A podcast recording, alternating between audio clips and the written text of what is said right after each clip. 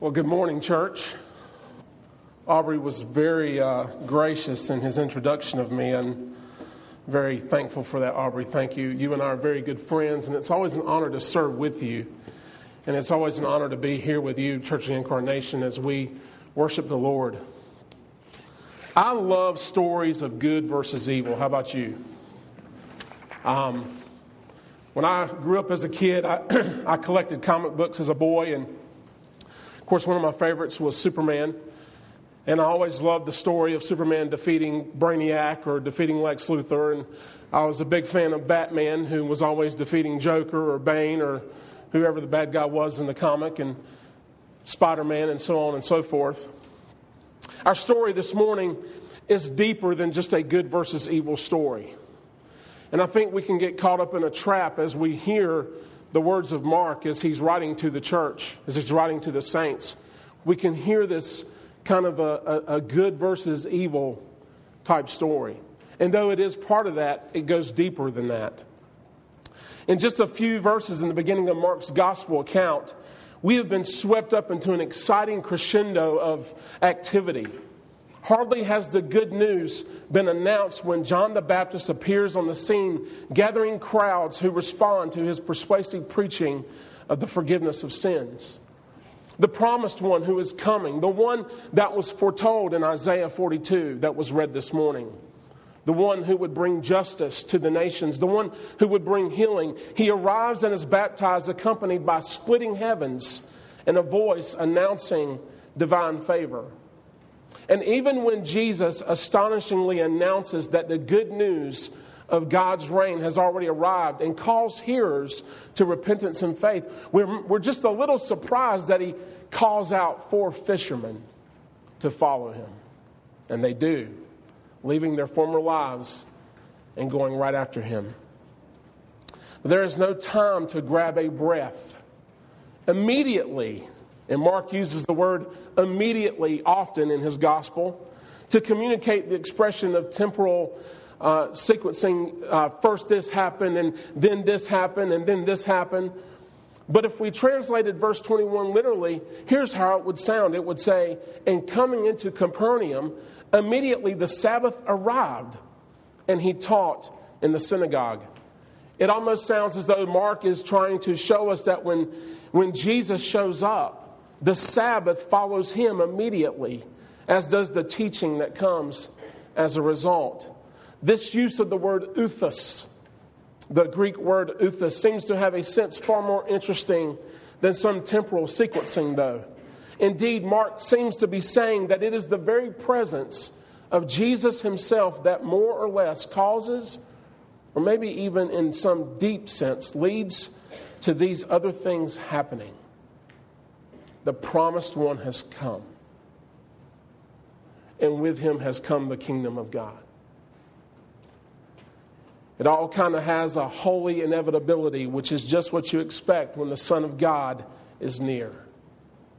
He is, Mark is emphasizing the immediacy of God's reign and rule, breaking in and present in the ministry of Jesus of Nazareth, this carpenter. And so immediately Jesus leads his disciples to a synagogue on the Sabbath, and, and this was the custom of Jesus. You know the gospel accounts, you've probably read all the gospels, and you know that in the stories, Jesus always showed up when worship was happening. He always was there when the community of believers gathered together in synagogue on the Sabbath day to worship the Lord. And it was his custom, like most Jewish males who would, in this time, at least those who were considered clean, he would participate in the gathered worship of the community. It was there in the synagogue where they would, they would say the prayers, they would gather for the liturgy to offer their prayers to God and singing, and they would observe typically a reading from the Torah, what we today know as the first five books of the Old Testament. After the reading was given, someone, perhaps an elder, sometimes a guest, but typically a scribe or a Pharisee would give an explanation or teaching on the public reading from the Torah that was given. So Jesus and his disciples they enter into the synagogue and he is the one that ends up teaching. And not only does he teach, as we read in this gospel account, his teaching is new. It's, it's different. It, it's kind of fresh. It's, it's different from that of the scribes. And Mark is not making that comparison just by coincidence. It's different from the teaching of the scribes, Mark tells us, because Jesus taught as one with authority. The people are, not, are, are amazed not that he teaches, but it is the, the authority with which he teaches. It was just something different about being in his presence and hearing him teach. What did they mean? Did he rant and rave? Did he shout? Was he clever with rhetoric? Or maybe he was just an adept storyteller. He may have done all of those things or none of them. The context forces us to guess what Jesus must have taught, or maybe it doesn't. The point for Mark is not so much what Jesus said, but how the people responded to what he said. They are astonished, they are amazed at Jesus' authority, a quality which Mark indicates is noticeably lacking in the teachings of the religious experts of their day. See, the scribes and Pharisees, when they would teach the Torah, they made a habit of supporting their content with reference to other authorities. This is what so and so taught. This is what Moses said. This is what Rabbi Yazinski said. This was how the scribes and the Pharisees taught, quoting both recent and ancient authorities. But Jesus didn't do that. As we see in the other Gospels, particularly the Sermon on the Mount, for instance, in the, in the Gospel of Matthew, he was quite outspoken, for he would say, You've heard that it was said, but I say. That's different. Maybe a little bit fresh. Jesus behaved and spoke as if he was in charge. And he backed up his speaking with action. And so, as we continue on in this passage in the Gospel of Mark, he reveals to us that the mere presence of Jesus in the synagogue, and anywhere for that matter, seemed to always draw out some presence of evil that he would ultimately confront. Think about that for a moment. Everywhere Jesus went, whether he was in Galilee or even in Jerusalem, he had a propensity to draw out the evil when his presence was there. And so, as he's teaching in the synagogue, and I don't think this is by accident that Mark tells us the story of the unclean spirit confronting Jesus in the synagogue while he's teaching as one of the first events of his ministry, of Jesus' ministry. One of the first events of Jesus' ministry is this man with an unclean spirit interrupting the service. Now, some of you out there might be thinking, I want to interrupt the service too. Don't do that. Mark reveals to us that the mere presence of Jesus draws out this man with an unclean spirit. And if Jesus' words of instruction are spoken with authority, what now takes place demonstrates the inbreaking of God's reign and power and rule in Jesus Christ, the one foretold in Isaiah 42, who would bring justice to the nations.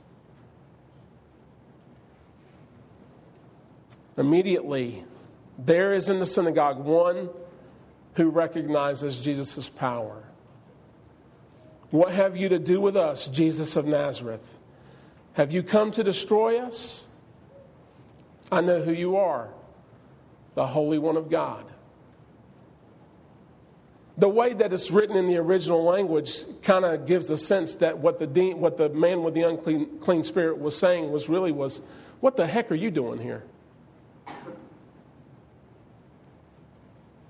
In other words, why are you here and why are you interrupting what I'm trying to accomplish?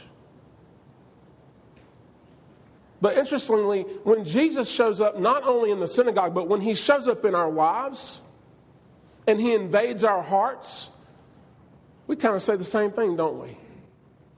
What are you doing here? Are you going to change me, Jesus? Are you going to transform my character? Are you going to make me more like you? I confess to you, church, that sometimes I feel that way. Lord, what are you doing here? I just want to go on and, and be about doing what I want to do. But Jesus always comes with this invasive power that is yet gentle and touches my heart and says, Oh, I'm here to make you new. And so, this man with the unclean spirit, he's disrupted. This unclean spirit is unhappy. The two questions in the confession of the man with the unclean spirit continue to astonish us. The recognition of Jesus by the unclean spirits and demon possessed people in the Gospel of Mark will be heard again and again throughout the Gospel account. But the first confrontation in the synagogue, the place of instruction and worship of God, is dramatic. Not only do they know who Jesus is, but they know that Jesus is the stronger one and will ultimately destroy them. The battle has been engaged, and the powers of this world are up against the Holy One of God, and it's no contest. No contest. Now, let me just pause for a moment. Here we run into a problem in our modern world, right? Because I know what some of you are thinking let me ask this question. How many of you were born in the 70s? Raise your hand. And I, I, kept it general, 70s, not specific, right? So, those of us who were, who were born in the 70s, we know of the movie The Exorcist. You've heard of the movie The Exorcist, right? All you who were, raise your hand, keep your hand raised. You've heard of the movie The Exorcist, right? Or am I speaking to a brick wall here? All right, so my sisters were older than me. They were born in the 60s. And so when The Exorcist came out, they were dying to go see that movie in the theater. And guess what they did? They took me with them. What a horrible thing to do for a child. What a horrible thing to do to your sibling. I hated the movie. Now, some of you may not have hated the movie. I hated the movie, but I hate all horror movies anyway. I hate the horror genre, but that's just me. Everybody's entitled to their own opinion, I guess. But I'm watching this movie and I see this girl who is possessed by a demon who literally turns her head all the way around, who spews out, and I'll leave it there. This is not what is happening here. Don't look at this possession of a man by an unclean spirit as if this guy's head is turning all the way around and he's spewing what I will not proclaim. That's not what's happening here. This is a man who, if the people in the synagogue would, were, would have known that he was possessed by this unclean spirit, would have been kept out of that synagogue worship. He is a man that would have been left outside the door. He is a man that would have been the outcast of society. Because in Jesus' day, if you were sick or you were unclean, you were possessed by a demon. And those are not the same. But if you were ill with a fever, or you were sick and you were dying, or you were a leper, or you were possessed by a demon, you were not welcomed into the community of believers as they worshiped.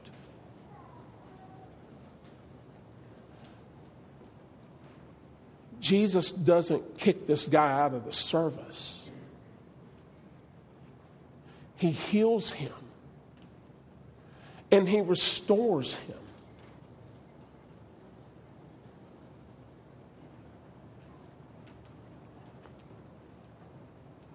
Do we keep people out of service of God? Do we tell certain people that you're not welcome?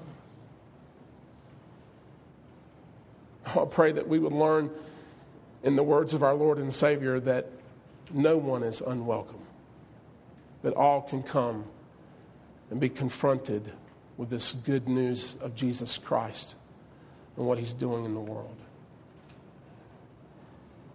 But we run into a problem if we're not thinking about the exorcist when we read this story. In Jesus' world, as in many parts of the world today, but not usually so visibly in the modern Western world, people's lives were blighted by forces or powers beyond their control, forces that seemed to take them over. I think a lot of us kind of skirt along past that idea in the modern world. Really? Demon possession? Uh, I don't know if I want to go there. That's what a lot of us think. Can that really happen? Uh, I don't know. People say in our world, I don't know what made me do it.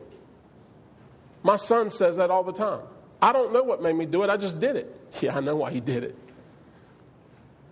People in Jesus' world reckon they did know why some people seem totally off the rails, and I'm not saying that my son is totally off the rails. There were hostile spiritual forces out there, hard to define, but powerful in their effect. Calling such a force a demon or an unclean spirit doesn't mean they knew exactly what it was. It was a way of saying that the person was overpowered by an outside force, a malign power from beyond themselves. And that's where we lose sight in this story. A man has been invaded by an unclean spirit. He has been taken over by an unclean spirit. A man who has a soul, who's been made in the image of God, has been taken over from a force outside himself.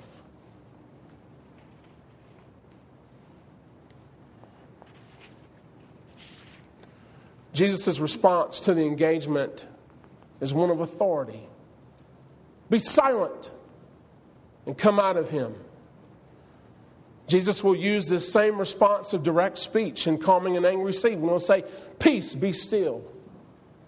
In demonstration that the unclean spirit has been overcome and its exit from the man is, uh, is shrieking. It's, it's likewise dramatic. He, the unclean spirit convulses the man and shrieks loudly and comes out of him.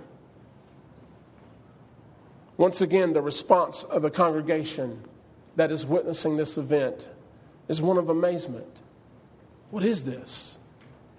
A new teaching? With authority, he commands even the unclean spirits, and they obey him. This is not only a new teaching, but it is a demonstration of the radical newness of Jesus' authority and power that he's bringing in with the kingdom of God.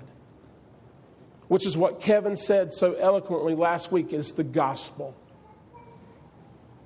It's the story and the announcement that God again is going to be king.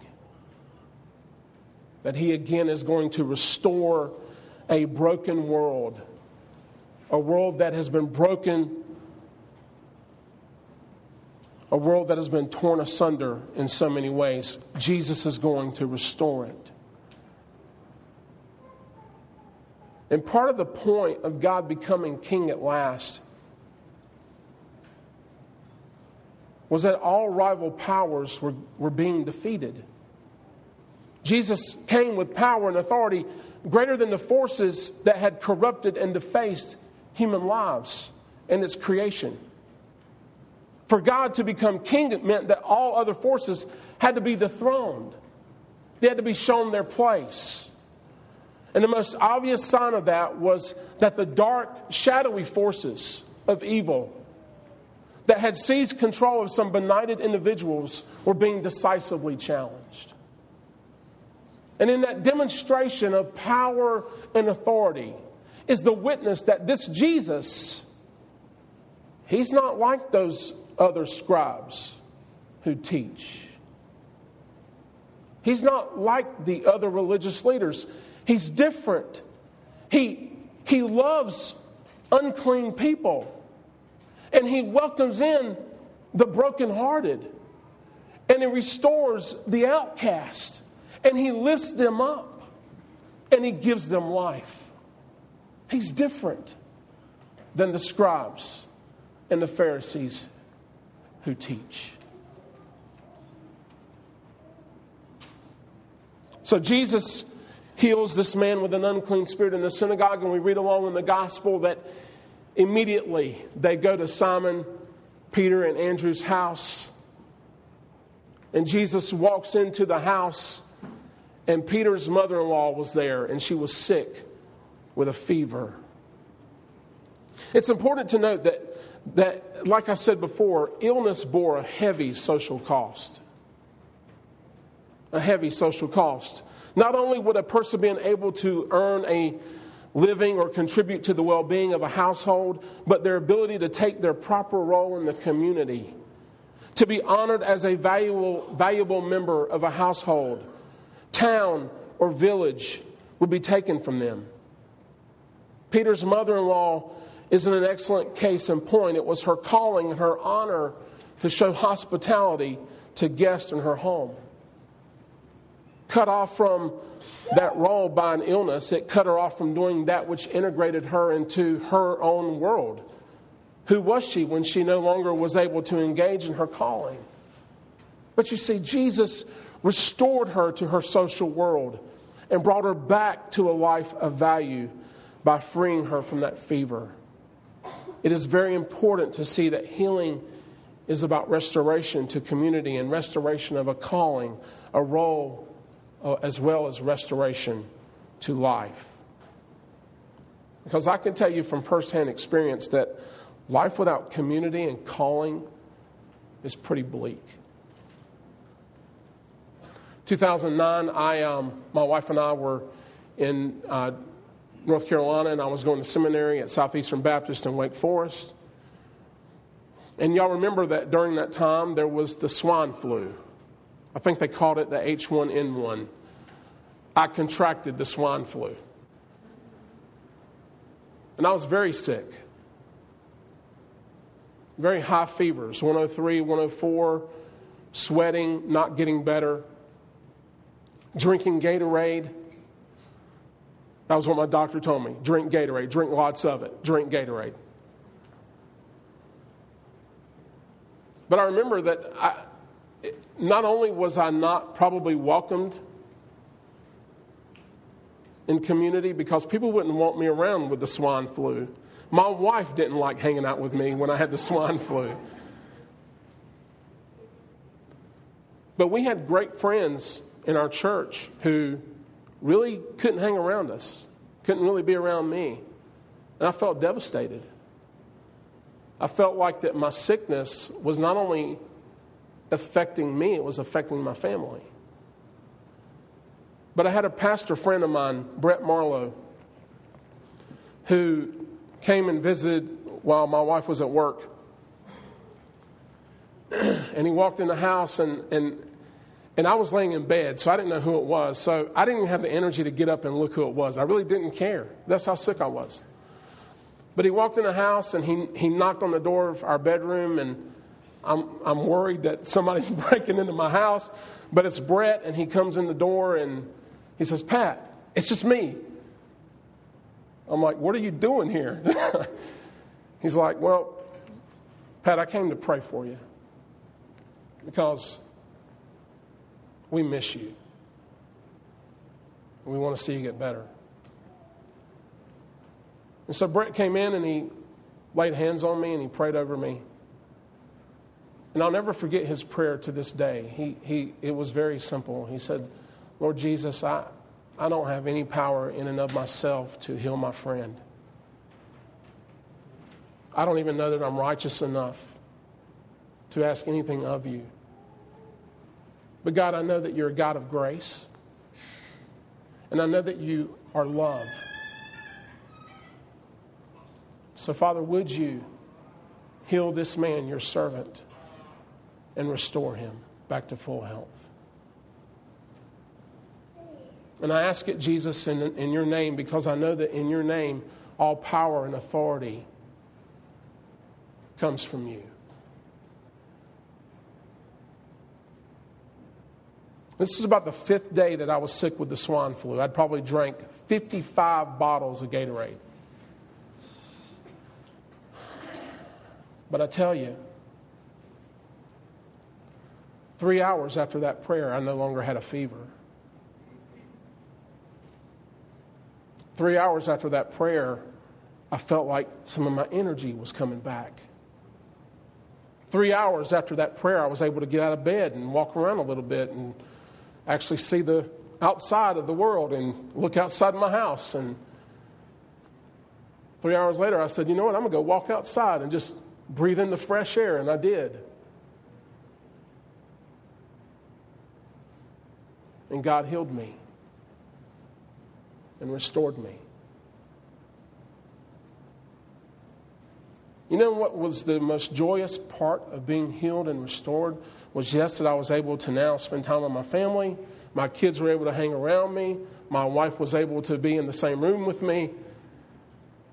But I was actually able to go back to the community that I loved. See, that's what Jesus does when he heals. He, just, he doesn't just take the sickness away, he brings something to you. He gives something to you, and that something is new life. And it restores you not only back with your health, but it restores you back to your community, which you desperately need because none of us should be isolated in our lives. We all need community.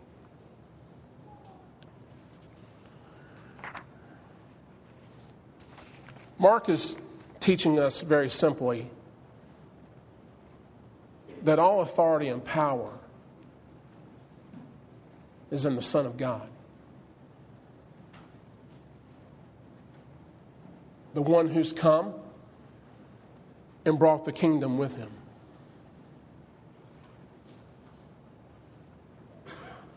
And that, my friends, is good news.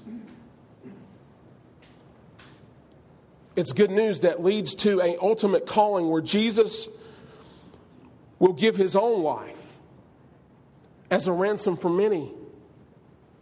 And he will take that which we deal more desperately with, which is our own sin. He will take that, he will crush that, and it will be nailed to the tree, and him along with it, as he becomes a sacrifice for our sins.